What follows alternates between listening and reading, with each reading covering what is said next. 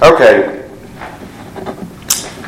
So today we're going to be talking about biblical marriage and sexuality. We are going to be jumping around to a few different places. So we're out of the book of 1 Peter today. By way of introduction, I would like to read a short article. I think I may have posted it on GroupMe a week or two ago but I will read it. It'll give it'll give some context for those who need it of what we're doing today, why we're doing it. So this is a short article written from a pastor in Canada, and it was basically sent to John MacArthur by James Coates, who was the pastor that was arrested last year for keeping his church open because James Coates was a master's grad. Now, James is not the one who wrote this article, but he is the one who sent it. Oh, sorry. Accidentally hit the video of MacArthur. So, this is this is the short article basically describing what's going on. This is from Pastor Andrew. Uh, I know I'm pronouncing his last name wrong. De, De, De Partolo. He was on the Founders uh, podcast that I shared on GroupMe the other day. I heard him speaking about this issue. So he's the one who wrote this, and then James Coates sent this to John. So here's here's the article, guys. I don't think I have to comment a whole lot. He, he, I think they do a pretty good job explaining what's going on, but I may comment here and there. Pastor John, thank you so much for your willingness not only to shine a light on the situation here in Canada but also your partnership in calling other men to preach on biblical sexuality on January 16th in unity and solidarity with ministers here in Canada. I and we are truly grateful for your ministry and service. Bill C 4, that's the name of the bill, passed through the House and the Senate without opposition. Not a single dissenting vote was cast by any member of the Conservative Party. It received royal assent on December 8th which means it will come into law after January 8th. The bill will amend the criminal code in Canada to ban conversion therapy. That's what they entitled it conversion therapy. It will criminalize, among other things, and this is in bold letters here. It will, it will criminalize, among other things, causing another person to undergo conversion therapy, promoting or advertising conversion therapy. They're going to explain a little more about what that means, but that just basically means if you were to try to share the gospel message so that somebody could escape a lifestyle of homosexuality or transgenderism and be converted, and that's, that's what the conversion therapy means. In the preamble of the bill, it says that uh, the belief that heterosexuality, cisgender identity, cisgender identity is just holding to your your birth, your your gender of your birth. Okay. So the, in the preamble of the bill, it says that the belief that heterosexuality or cisgender identity and gender expression that conforms to the sex assigned to a person at birth are to be preferred over the sexual orientation, gender identities, and gender expressions is a myth. So now in Canada, it is a myth now that, that uh, heterosexuality or the gender that you're born with is superior to any of these other made up genders. I think you guys understand.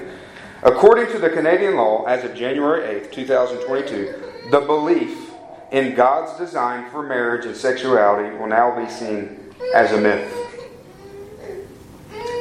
The bill defines conversion therapy as a practice, treatment, or service designed to change a person's sexual orientation to heterosexual, change a person's gender identity to cisgender, change a person's gender expression so that it conforms to the sex assigned to the person at birth. How how dare we would try to communicate to a person that they are the gender that they were born with. uh, or repress or reduce non heterosexual attraction or sexual behavior.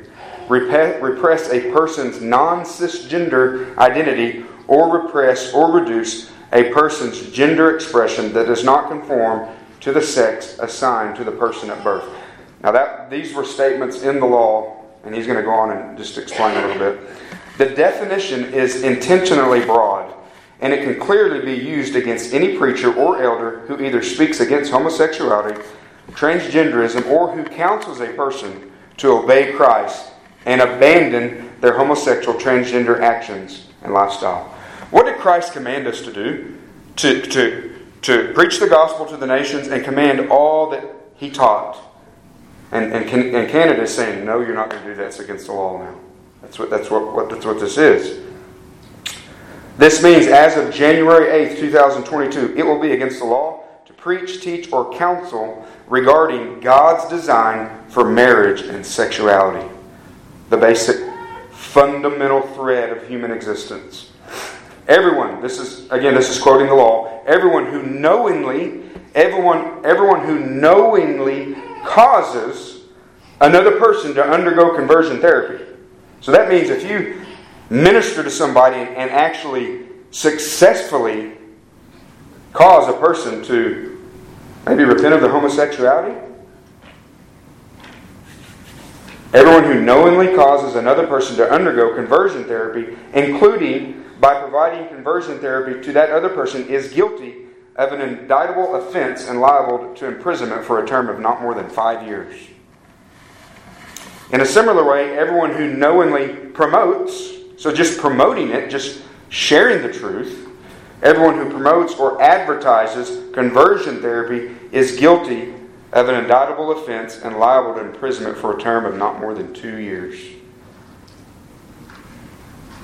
Go, you go to prison for two years just simply for communicating the truth, guys. And I'll speak to more of that later, but I've seen it up close and personal in, in the UK.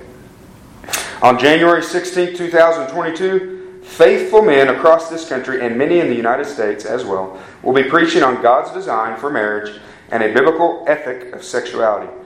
We will be doing so illegally, declaring to the state that there is one God and one Lord over his church, and that Christ alone gets to both define marriage and dictate what is required in the pulpit. We are honored that our American brothers will be joining us in this. So that's a little bit of context, guys, of what's going on. This is not this is not fun and games. This is um, real real persecution that our brothers and sisters just across the border are really getting ready to face. They want to be faithful to Christ. So let me pray for us, guys, and we'll get started. Heavenly Father, we, we come before your throne, Lord. And Father, I am so thankful, God, that you have clearly defined um, all of these things in your word, Lord. This is a spiritual battle. And Father, we declare to, to fight this battle like you have told us to with the sword of the Spirit, with your word. And so, Father, I, I just pray, God, I pray for the church in Canada, I pray for the church in America. Lord, that we will just be simply faithful to the Scriptures, Lord, and, and leave the consequences to you. Father, give us, give us boldness and give us wisdom and, and, and grace, Lord, with our, with our neighbors. Lord, who would, who would have such hostility to your word, Father.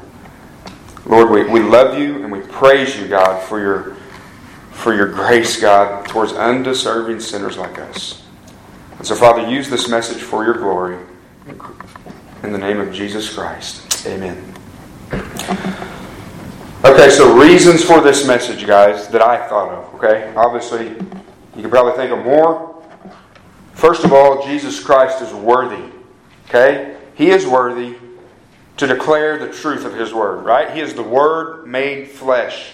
Jesus Christ is worthy. He laid down His life for us. When we were sinners, headed for eternal judgment, Christ came to this earth as God the Son and suffered in our place.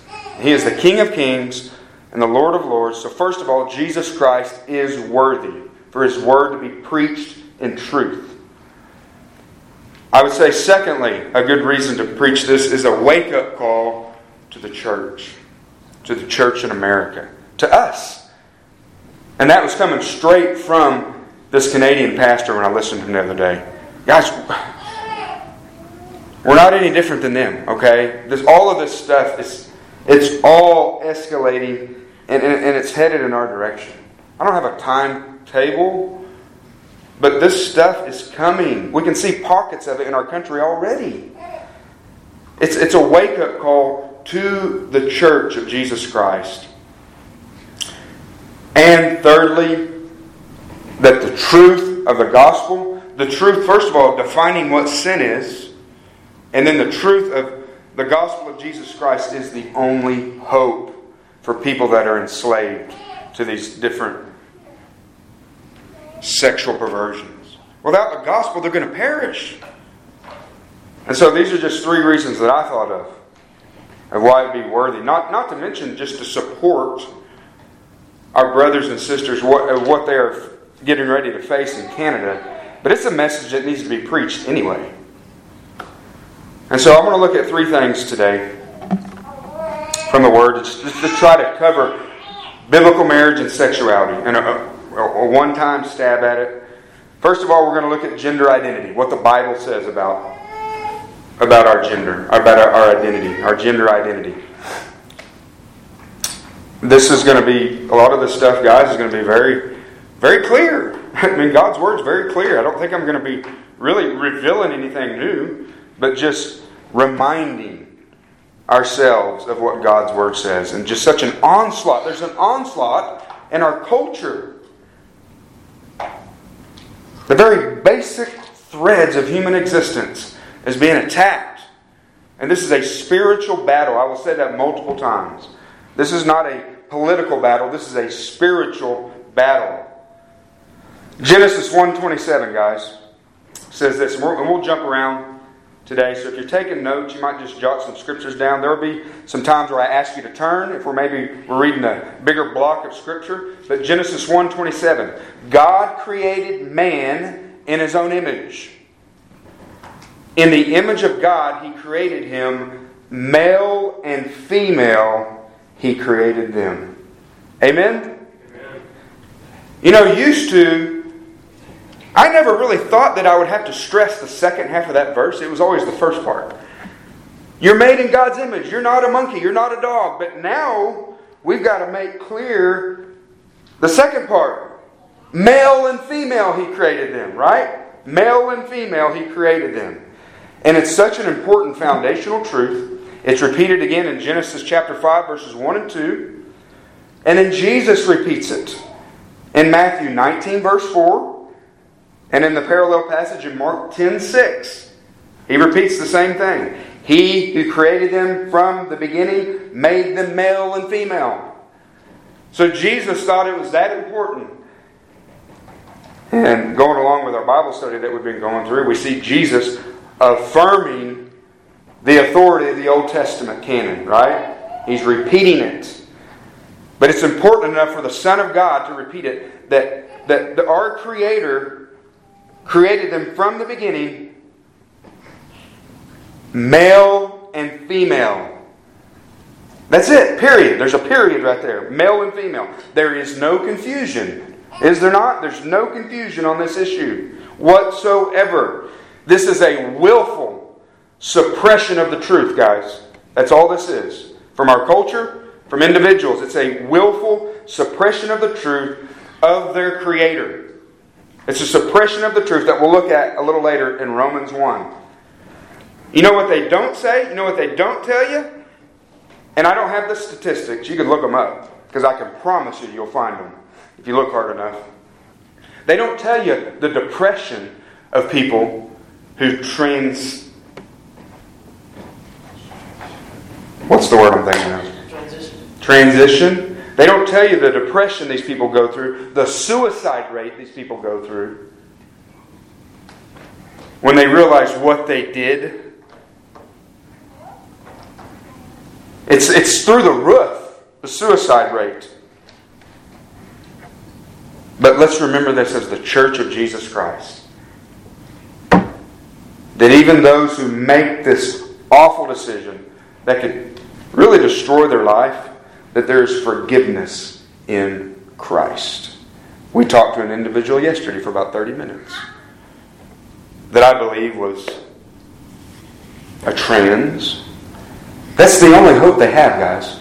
So, as we go throughout the message, let that, I'm going to say that often, that we have hope in Christ. That's why we speak to these things. Lying to people's not love. Telling somebody who thinks they're a woman when they're really a man that, yeah, okay, you're a woman, that's not love. We must tell them the truth. This is an offense to God, the Creator. Remember, guys, this is a spiritual battle at the heart of it. Our struggle is not against flesh and blood, but it's against powers, against the world forces of this darkness, against the spiritual forces of wickedness in the heavenly places. We have to tell people the truth. We have to, if we love them, we have to tell them the truth. We have to preach the truth from the pulpits. Lies damn souls. Okay? That's what the at the heart of all of this is. Lies damn souls to hell. Not to mention they destroy lives. They destroy children. They destroy marriages. They destroy families. And as a result of all that, yes, they do eventually destroy an entire society. And they bring God's judgment on the individual and on societies. We just read about it. So I think it's very clear that God made us male and female. Really crystal clear. So, secondly, let's talk about marriage. What does the Bible say about marriage? Again, at the beginning, Genesis 2:24. For this reason, a man shall leave his father and mother and be joined to his wife, and they shall become one flesh. I mean, just in that verse, we, we, we see the we, we can even see the gender identity still. Father, mother, male, female. A man shall leave his father and mother and be joined to his wife. Right? Adam and Eve, not Adam and Steve. Again, elementary stuff, but it needs to be declared. And you notice it doesn't say, we're not really talking about this today, although it is a, it is a perversion. It doesn't say wives, wife. Man shall leave his father and mother, be joined to his wife, they shall become one flesh. That's the definition of marriage right there. There we have it. Again, repeated in the New Testament. Jesus in Matthew 19 5 and Mark 10 7 and 8 repeats it, and then Paul repeats it in Ephesians 5:31 verbatim. So obviously, this was Important enough that the Holy Spirit inspired these men in the New Testament to repeat it. The definition of marriage, there it is, right there. One man, one woman. Period. I told you this is an elementary teaching. And so, with that definition of marriage right there, not two men, not two women, not one man and two women, or one man and 15 women, one man and one woman. That's the definition of marriage. And then the writer of Hebrews tells us, with knowing that definition, now we can understand what he means in Hebrews. Marriage between one man and one woman is to be held in honor among all, and the marriage bed between one man and one woman is to be undefiled.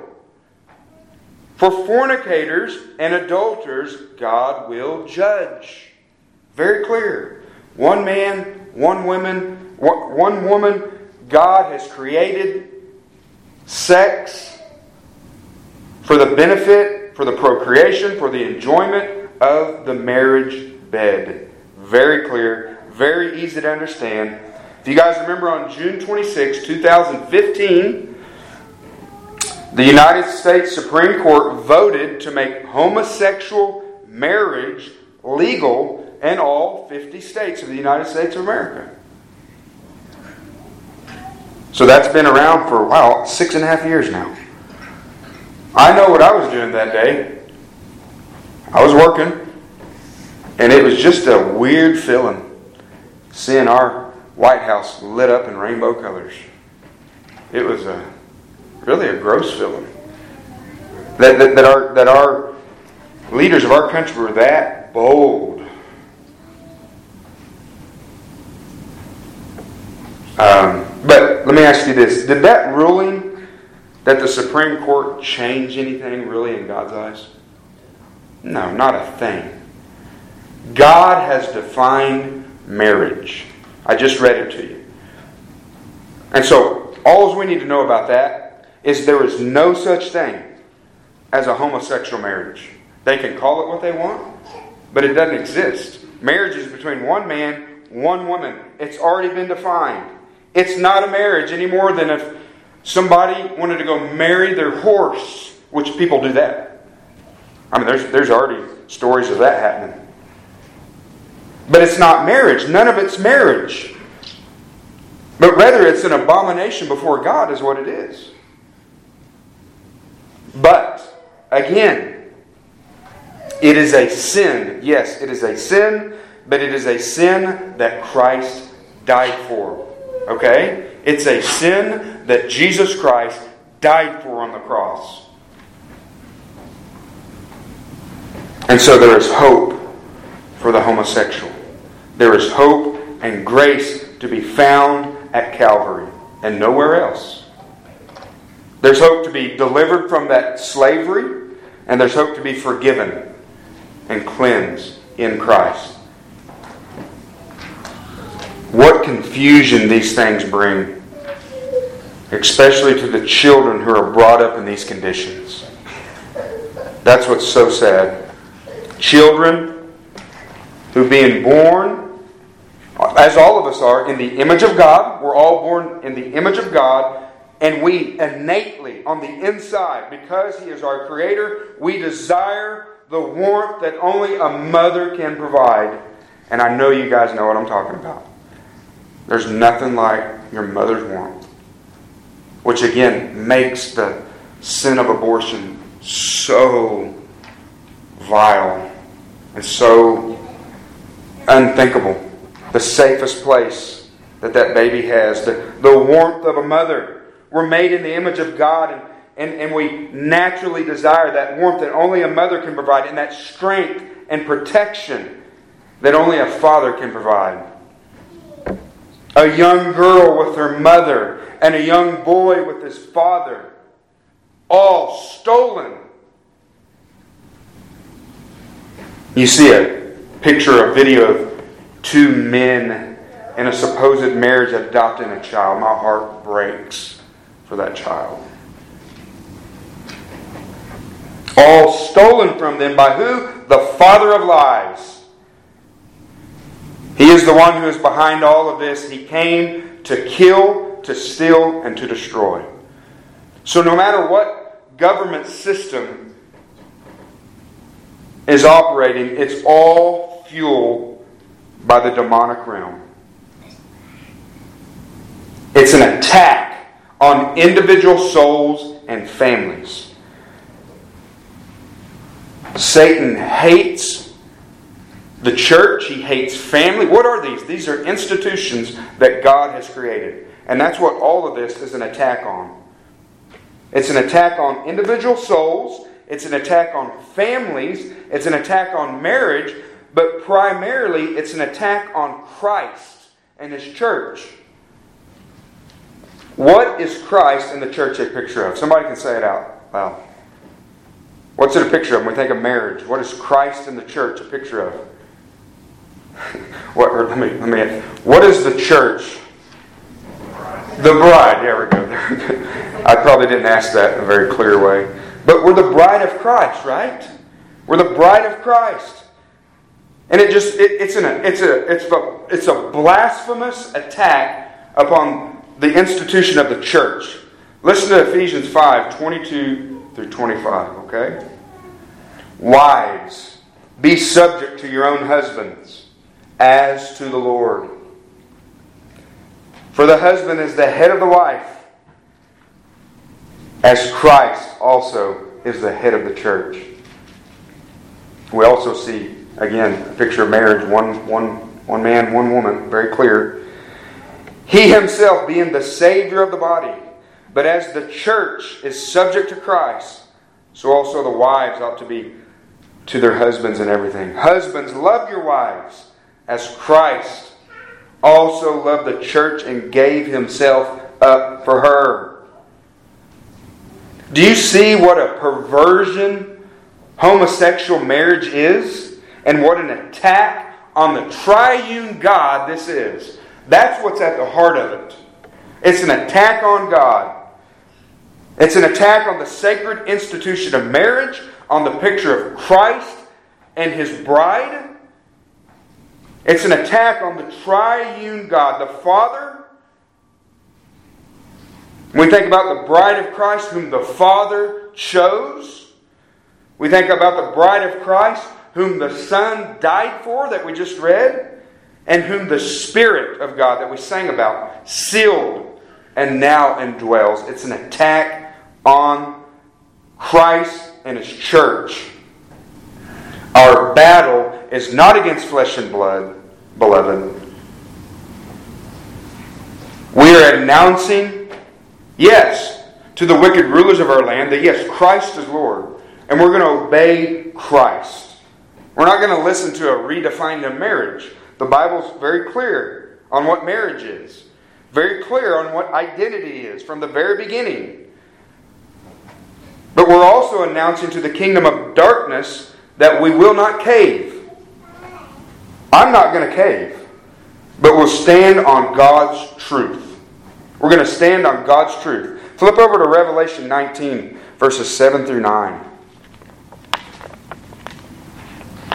19, 7 through 9. Another beautiful picture of the bride Revelation 19, it's uh, after Genesis. Right?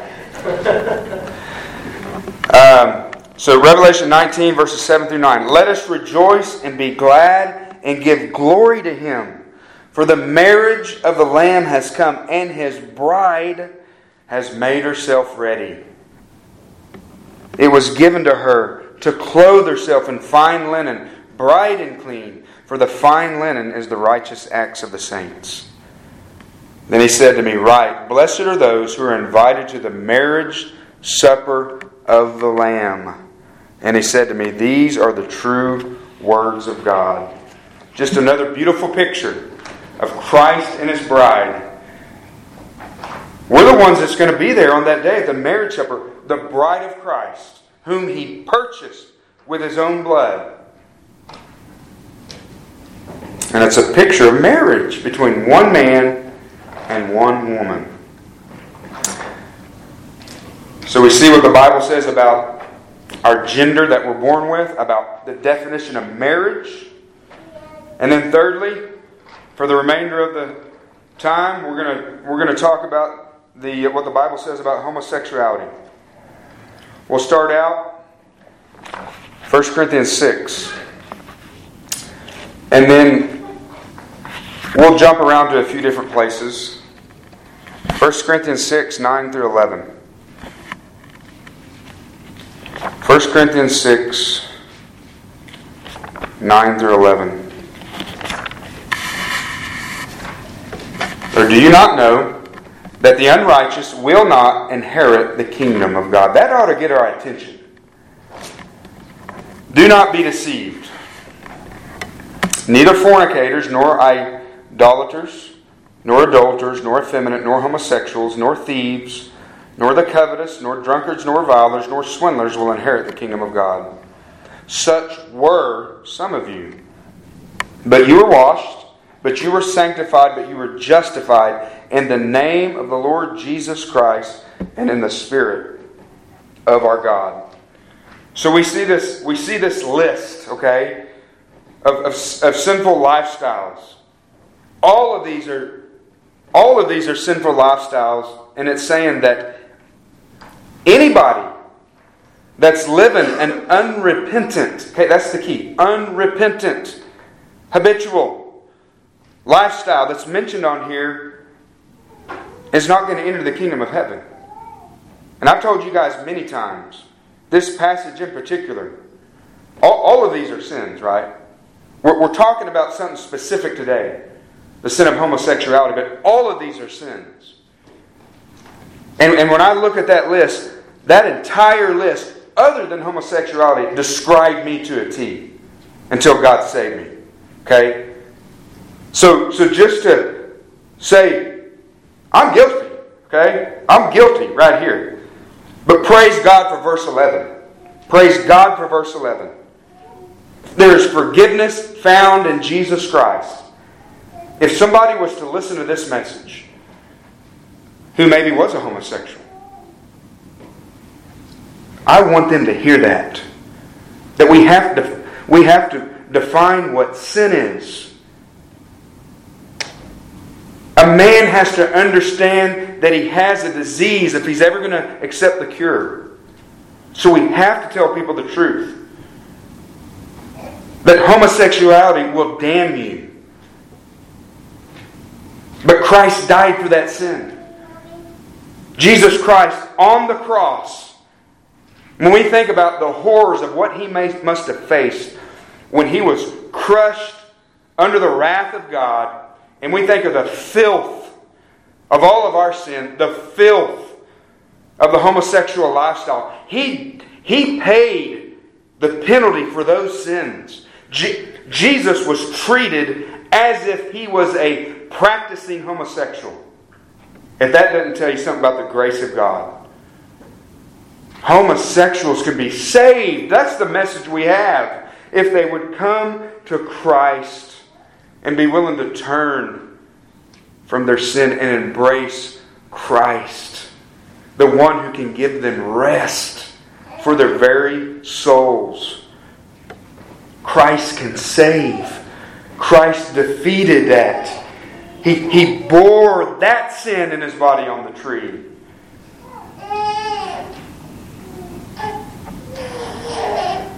Homosexuals who put their faith in Christ, who identify with Christ through faith, died with him on the cross, went down into the grave, and rose again, just like any other sinner that Romans 6 talks about.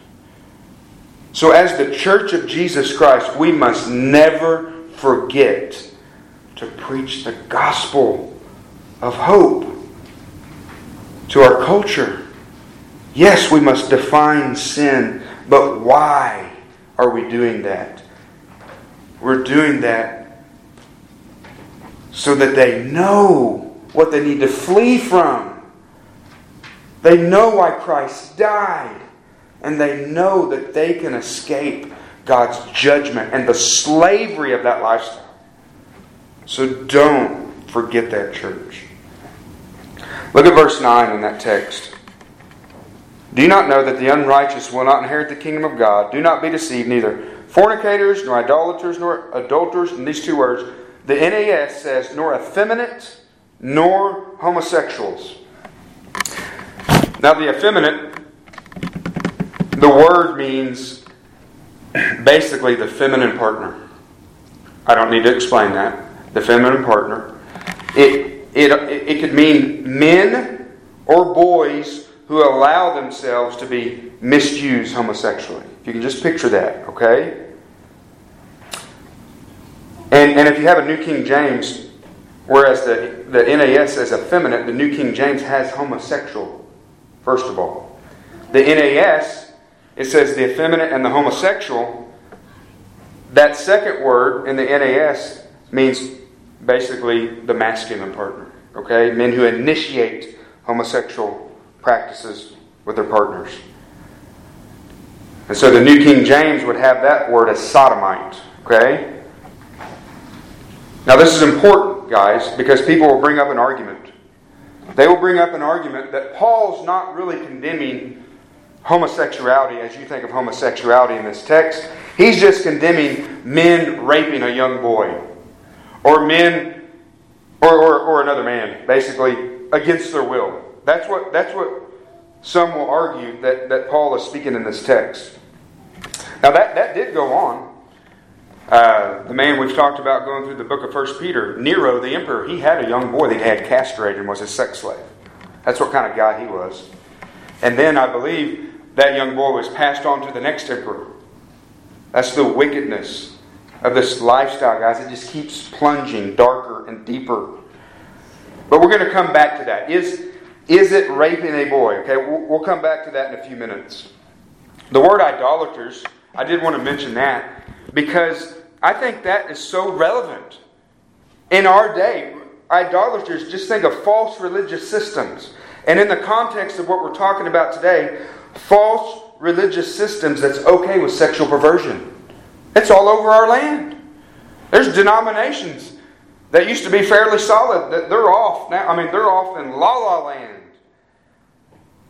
I mean, they got transgender men, women, homosexual men, women standing behind pulpits. And so the root of the root of really of all sin is idolatry. If I can just create a God, you know, because men are religious, but if I can create a God and a religion where God's not going to judge my sin, well, that's fantasy land, because He is going to judge sin.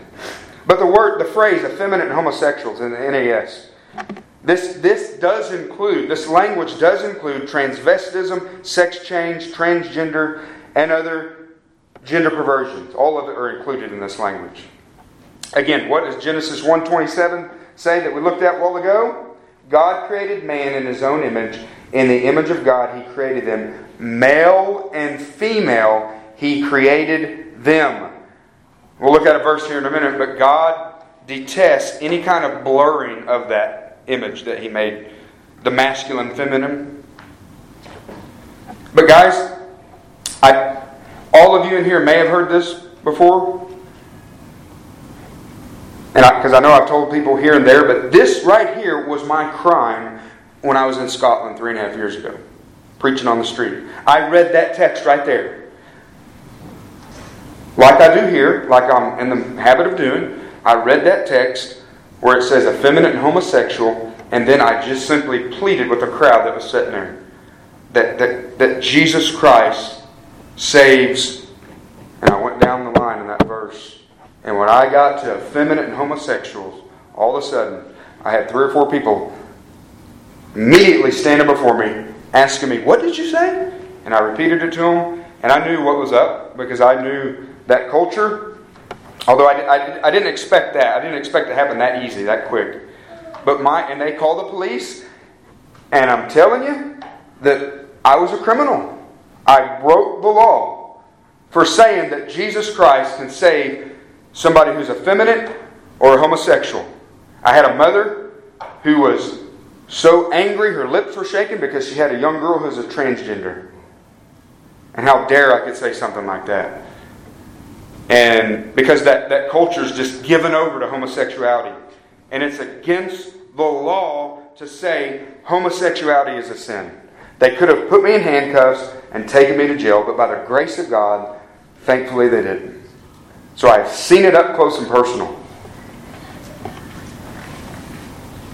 And I, and I showed the police officer. He challenged me. He said, Are you saying homo- the Bible says homosexuality is a sin? And I said, Yes, I'm saying that. He goes, Show me. I read him that verse. I read him those three verses. And then I read him, I emphasized verse 11. I said, Sir, that's why we're here. I said, If you notice on that list, we're not singling out homosexuals. We're all sinners. And I, and I shared with him the hope that's found in Christ. And by, again, by God's grace, they didn't put me in handcuffs. But this stuff is real. God does forbid gender roles to be blurred, as I was just saying, much less completely reversed, which is what we're seeing in our culture. If you guys know who Caitlyn Jenner is, more importantly, if you knew who Bruce Jenner is, the Olympic gold medalist, he will stand before God as Bruce Jenner. He was created as a man, and he will stand before God in the image that God created him. That's, it's a fantasy world. And I feel for him. Deuteronomy 22, verse 5 says, A woman shall not wear a man's clothing, nor shall a man put on a woman's clothing, for whoever does these things is an abomination to the Lord your God. Just it's just a it's just an emphasis on all the stuff we're talking about. God made us male and female. And we're not to blur those lines intentionally. Now turn to Genesis 19. I had Justin read it. We're not going to read the whole thing. But I did want to have him read it so at least we've heard most of the chapter. We're going to read the first 13 verses, and I'm just going to make a few comments. Genesis chapter 19, verses 1 through 13. Now the two angels came to Sodom in the evening as Lot was sitting in the gate at Sodom. When Lot saw them, he rose to meet them and bowed down with his face to the ground. And he said, Now behold, my lords, please turn aside into your servant's house and spend the night and wash your feet. Then you may rise early and go on your way. They said, however, No, but we shall spend the night in the square. Yet he urged them strongly. So they turned aside to him and entered his house, and he prepared a feast for them and baked unleavened bread, and they ate. Before they lay down, the men of the city, the men of Sodom, surrounded the house, both young and old, all the people from every quarter. And they called to Lot and said to him, Where are the men who came to you tonight? Bring them out to us that we may have relations with them. But Lot went out to them at the doorway and shut the door behind him and said, Please, my brothers, do not act wickedly. Now behold, I have two daughters who have had not had relations with, with man. Please let me bring them out to you and do to them whatever you like. Only do nothing to these men, inasmuch as they have come under the shelter of my roof. But they said, Stand aside Furthermore, they said, This one came in as an alien, and already he is acting like a judge. Now we will treat you worse than them. So they pressed hard against Lot and came near to break the door. But the men reached out their hands and brought Lot into the house with them and shut the door. They struck the men who were at the doorway of the house with blindness, both small and great, so that they wearied themselves trying to find the doorway. Then the two men said to Lot, Whom else have you have here? A son in law and your sons and your daughters, and whomever you have in the city, bring them out of this place. For we are about to destroy this place, because their outcry has become so great before the Lord that the Lord has sent us to destroy it. Okay, stop there. Just a few things about this account. We've, we've all probably heard of Sodom and Gomorrah. Just a few things I wanted to point out and answer a question that you may have asked or you've heard asked. First of all, in verse 4, just to see the. it says in verse 4, it says, Before they lay down, the men of the city, the men of Sodom, surrounded the house, both young and old. You see that? Both young and old. All the people from every quarter. This is talking about people from all across the city boys, older men. We see Homosexuality has taken over the city. We see an unbridled lust. Look, look at verses 9, 9 through 11. But they said, Stand aside. Furthermore, they said, This one came in as an alien. Uh, into verse 9, so they pressed hard against Lot and came near to break the door. But the men reached out with their hands. The angels brought Lot into the house and, and shut the door. And then the angel struck the men with blindness. Okay? And I read it could have been physical blindness, could have been some kind of confusion. Doesn't really matter. But it struck them, both small and great, so that they wearied themselves. Trying, so, in other words, it didn't stop them.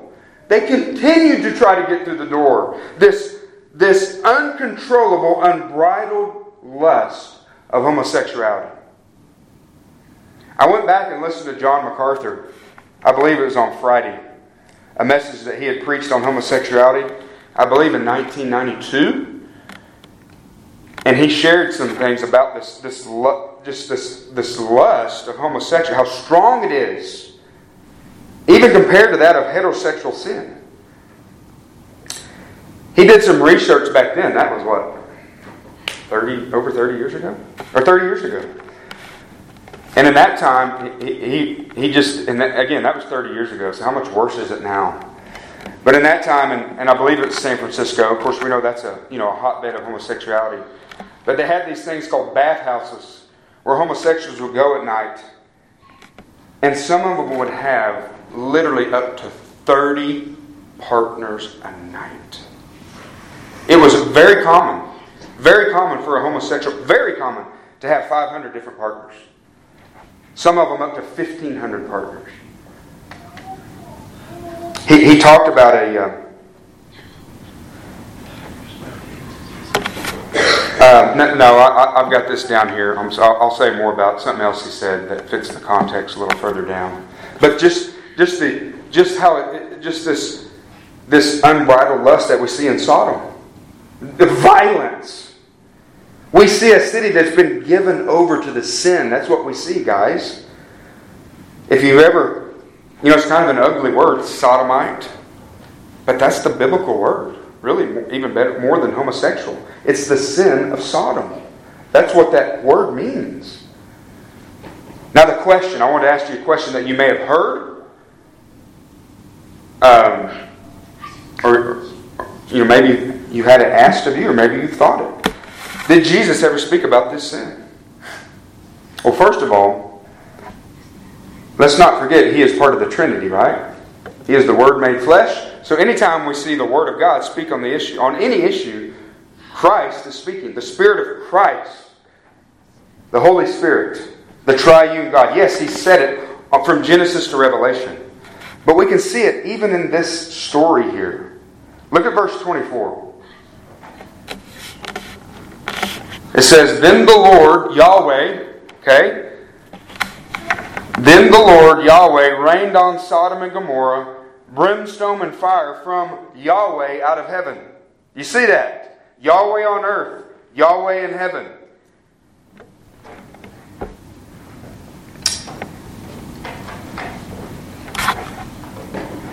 What we see here, guys, is the Lord. The first mention of the Lord in that verse. All caps, speaking of Yahweh, if you go back, you can go back and read, I'm not going to do it. You can go back and read Genesis 18, and you can clearly see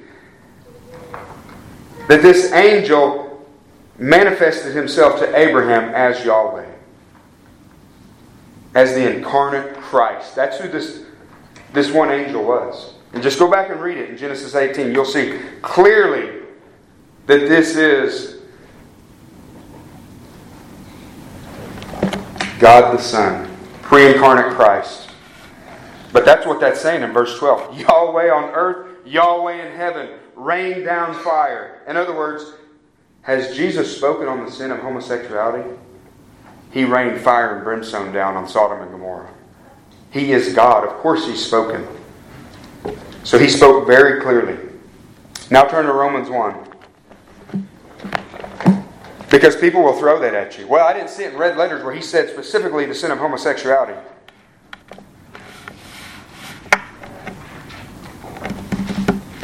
Romans 1. We're going to start in verse 24. But the word in, in Romans 1 24, you see the first word, therefore, right? We always know something's above it in verses 18 through 23, a summary of 1823, we see man rejecting God. Okay? Man rejecting God. We see a flow here. Man rejects God, then rationalizes his rejection, and then creates his own God. Okay? You can just you can read those. And because man rejects God, we see God abandons man. That's what we see. We see him, it says he gives them over. When, when man rejects God, God gives them over. And then we see in verse 18, it talks about the wrath of God. And the particular wrath this is talking about, when man rejects God, God gives them over, in other words, to the wrath of abandonment. It's, this is the wrath of, of abandonment. This is God abandoning a person or a nation. That's what we see here in these texts in verses 18 through 32 the wrath of God's abandonment. If you really want to hear a good teaching on that, go, go look up MacArthur's teaching on that the wrath of abandonment. That's what we see here. You know, because there's different kinds of wrath. There's eschatological wrath, there's eternal wrath. This is God's wrath of giving people up. You reject God, He will give you up to your lusts. And you'll live like an animal. And His hand will be off of you. You want your sin, you can have it with all the consequences, both here and now and in eternity. This is the wrath of abandonment. And then in verse 24, it says, Therefore God gave them over. This is as a result of, of rejecting God and, and their idolatry. God gave them over in the lust of their hearts to impurity. That word impurity, it's just sexual immorality. Okay? It's just sexual immorality. Think of our think of our you know that this happens in an individual's life, but also in a nation's. Think of in the United States of America, the sexual revolution in the 60s is where we see this begin to happen. Fornication, adultery, pornography. We live in a porn saturated country and culture. It surrounds us, it engulfs us. And again, I say, as, as Christians, don't fool around with it, period. Just like, just like you wouldn't fool around with heroin, would you? I'll try a little bit here. No, never. Don't even go near it. There's only one way to deal with this is to avoid it at all costs. But we live in a, a, a, this impurity. It's just it's just sexual immorality.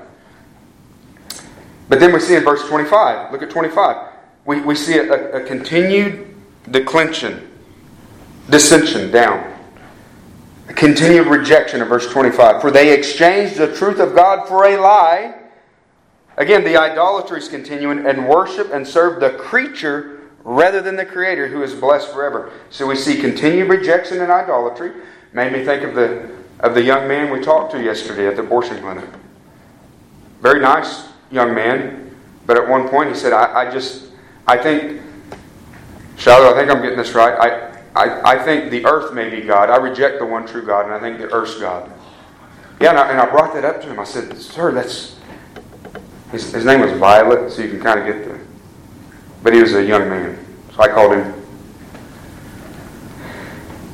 But I said, that, that's what it talks about in Romans 1. You, when you reject God, you begin to worship His creation. We're all telling them that, Shiloh and Nathaniel. But we saw this very thing. And then in verse 26, we see it continue. For this reason. Why? Continual rejection and idolatry. For this reason.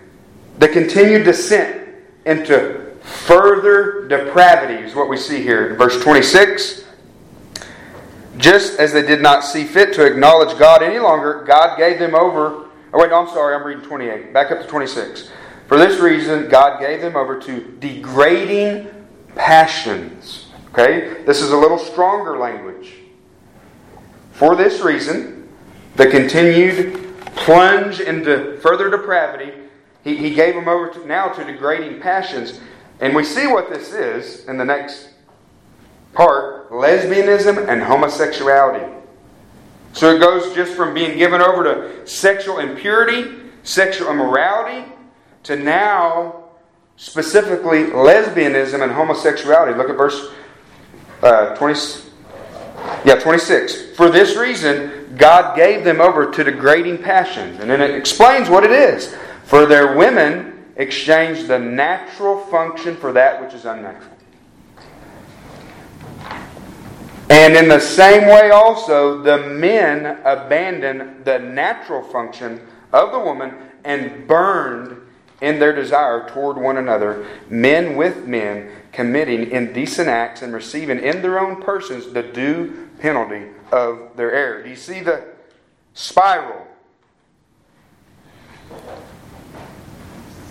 Women exchange the natural function for that which is natural. Lesbianism.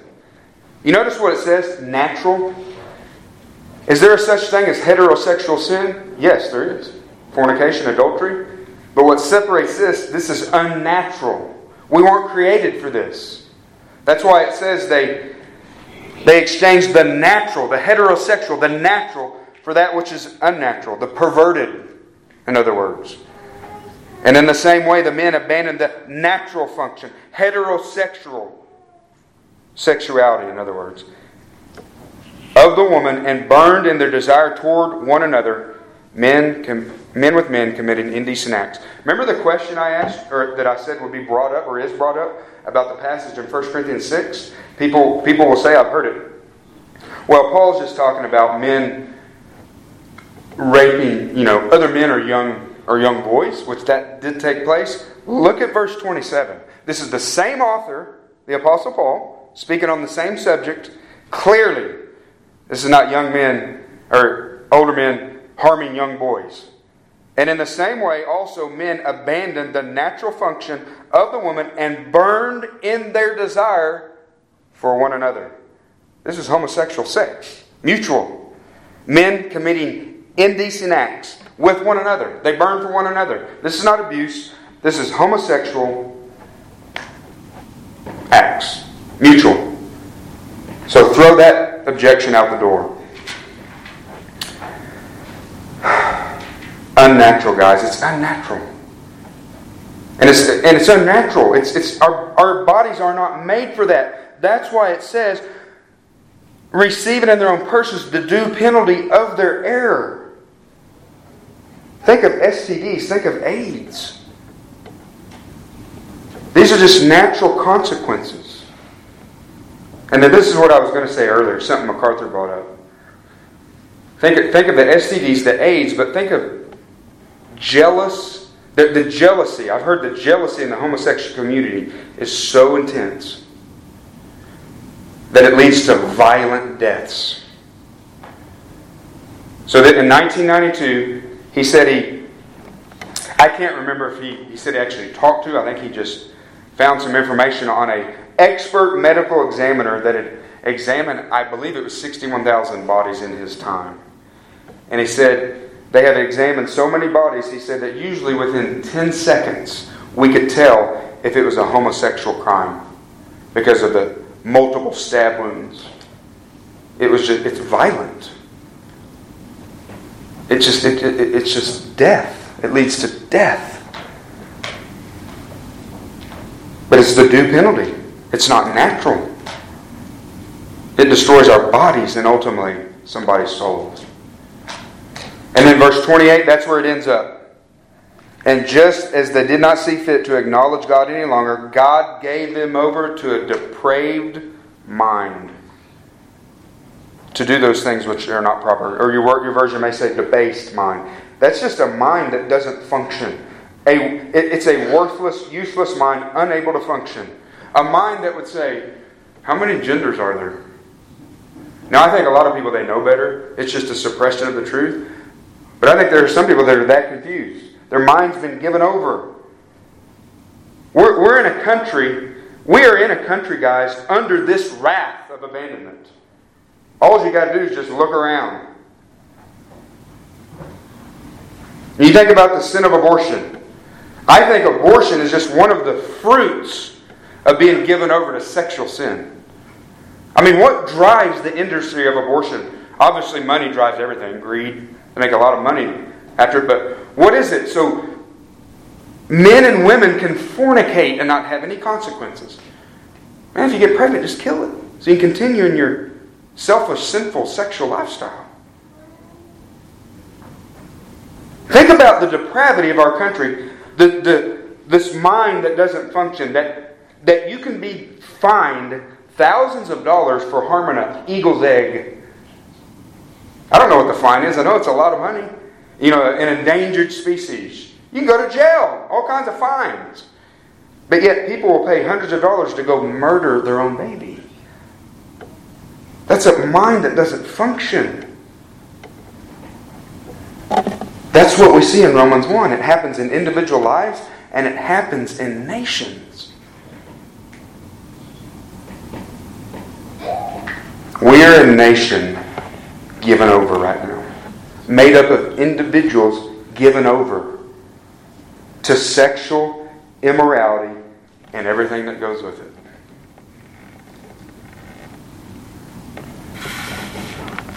And like I said earlier, we use this phrase a lot, but I can personally say that if, if not for God's grace, I would be right there. Somewhere. Somewhere in the immoral flood of sin. I don't know how far I would have went down that path, But it's only by God's grace that God saved me out of that as a sinner.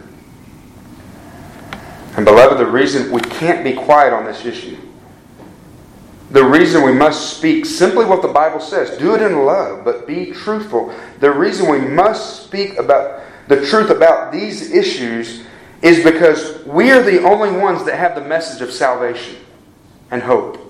That's it. There's no other hope. There's no other forgiveness of sins.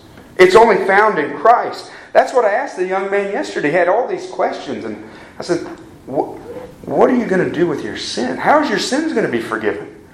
How is our sins going to be forgiven? How is a person who is so enslaved to any sin, but the sin of homosexuality, how are they ever going to be forgiven? How are they ever going to have hope after death? How are they ever going to be able to escape the bondage of this lifestyle? How are they ever going to escape eternal judgment in hell without the gospel of Jesus Christ? They're not. They're not. J.D. Greear, the former president of the Southern Baptist Convention, said this. It's not a direct quote, but I think our. He said, either God or the Bible whispers about sexual sin. Does it sound like God's been whispering? And there's a lot more we could read. So, so in closing, if you want to write these down, you can write them down. I'm not going to go through them. That whole idea that God whispers about sexual sin. I mean, you've heard of what we've looked at. There's a lot more we could look at. There, there's these lists, okay? There's five of them in the New Testament that I, that I wrote down. There's these lists. These, you could call them vice lists, vice lists, or just these sinful lifestyles about people who will not enter the kingdom of heaven. There's one in Galatians 5 19 through 21, the works of the flesh. You can go back and read them. And just, and just ask yourself Does God whisper about this? Ephesians 5, verses 3 through 5. Revelation 21 8. And Revelation 22 15. You know what all of these lists have in common? They, they, they list, you know, because none of them are an exhaustive list, but when you take them all, it mentions a lot of different sinful lifestyles. And some, of, some lifestyles are on one and some of them are on another or excluded from another. But you know what all of them have in common? Sexual immorality on every one of them. You'll see it on every one of them. Sexual immorality. And then we'll close, guys, where we started 1 Corinthians 6. Let's look at that again, and we'll close there. 1 Corinthians 6, 9 through 11. By the way, this is another one of those lists.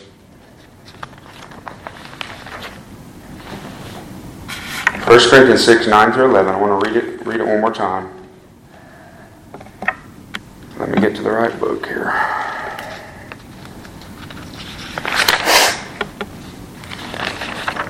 First Corinthians 6, verse 9. Or do you not know that the unrighteous will not inherit the kingdom of God? Do not be deceived. Wow, that's powerful. Do not be deceived. Neither fornicators, nor idolaters, nor adulterers, nor effeminate, nor homosexuals, nor thieves, nor the covetous, nor drunkards, nor revilers, nor swindlers will inherit the kingdom of God. You know, when I used to preach on the streets, I used to always stop there at verse 10. And I don't know why. And then somewhere along the way, I was like, What are you doing, you dummy? There's verse 11. Verse 11, listen to this, guys. Let's end here. Let's, let's finish here with hope.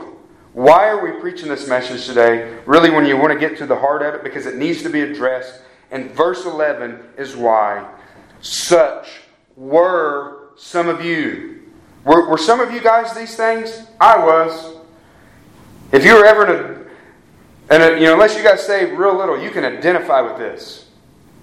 Such were some of you, but you were washed. What were we washed by? The blood of Christ. Amen?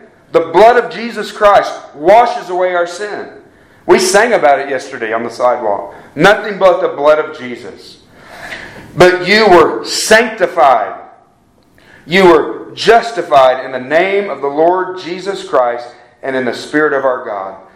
So, the message we would bring to the homosexual community, individual, whether it's from the pulpit, whether it's sitting down across the table with somebody, is listen, this is sin. I'm not singling you out. This is sin. And if you don't repent, it's going to lead to hell. Just like it was as a fornicator, it would lead to hell, as a liar, as a as a as an idolater, as a, a thief. But there's hope. Guys, I know people personally who have been delivered from this, who have been saved. Again, go back and read the story of Dennis Jernigan if you never have. Dennis Jernigan, the praise and worship leader from Oklahoma, I think still lives in Oklahoma. He's about Jamie's age. I mean, he was a practicing homosexual, and God saved him. He's got like nine kids now.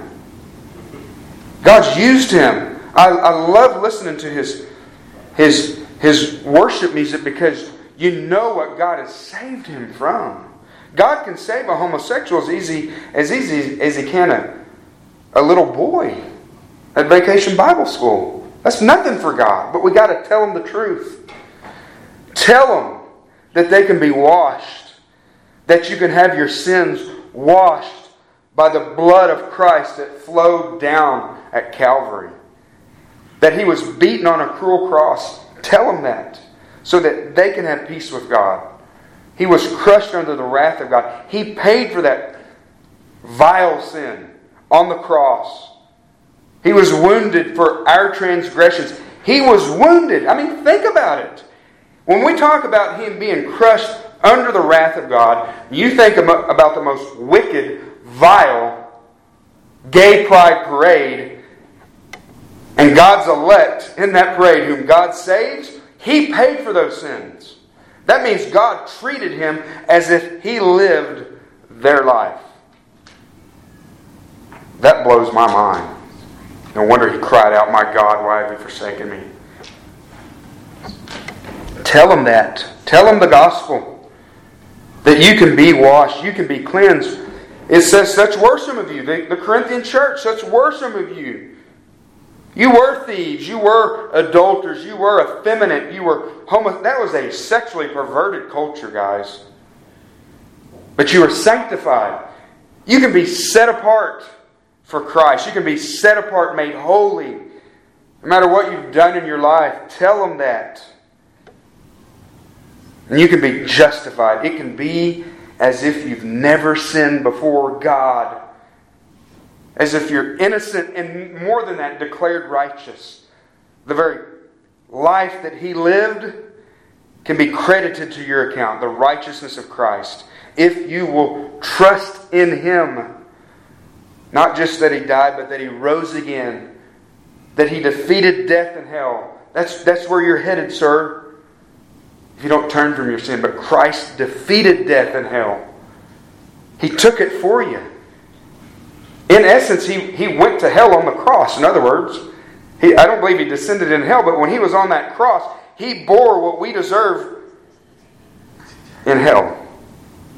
Let that fry your brain. But that's what, what took place. Whatever I deserve in hell, he bore it. And you can be washed, cleansed, justified. But it's only in one name it's not in Mother Earth. It's not in Buddha. It's not in anything else, but it's in the Lord Jesus Christ. You must repent and come to Him and bow the knee to Him. And the Spirit of God can do that work in a homosexual's life just like He can in anybody else's, guys. Let's pray. Father, Lord, thank you for your, your gospel. Thank you that you save sinners. Father, we pray that you would have mercy upon our land. We pray for a great revival, a great reformation. Lord, we pray for a great proclamation of truth. You set people free by the truth, not by lies. So, Father, may we speak the truth. May we do it in love. In Christ's name, amen.